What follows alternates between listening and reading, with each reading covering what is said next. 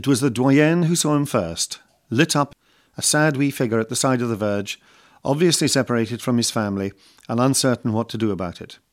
I went back with her to see if we could catch him and reunite him with his owners.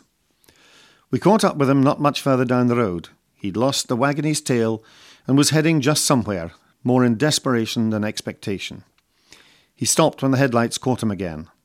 It looked as though it would be an easy job to put a lead on him and get him back to the house.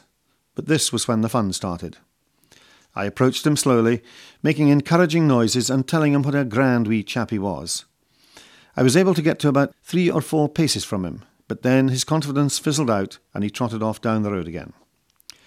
Several failures meant a change of tactic, and we went home for Macbeth and Inca to join the hunt. I set off on foot for where we last saw the runaway, but he'd taken the undergrowth by now. My two intrepid trackers crashed noisily about as we crisscrossed the area in search of the fugitive.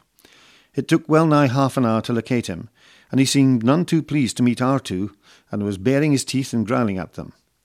I could hardly blame him, with Inca capering about like a wild eyed fanatic. Having our own two dogs with me to distract him made it easier to get in close. He didn't mind a wee tickle behind the ears, and as I slipped the lead over his head, it gave him the familiar sense of security he needed to quietly follow me back to the house. From the state of him and the earthy smell which accompanied him indoors, I suspect he'd been down a rabbit hole and got stuck for a while. He was very ready for a bowl of warmed milk and tucked into the rest of Macbeth's tin of meat.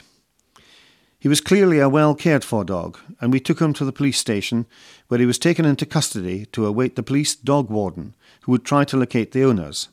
And that, we thought, was that. The following morning, driving away from the house, the anxious figure, coming down the road towards us, prompted us to stop and ask if he was looking for a dog. Had we seen a Jack Russell Terrier? Hadn't we just? Concern turned to delight.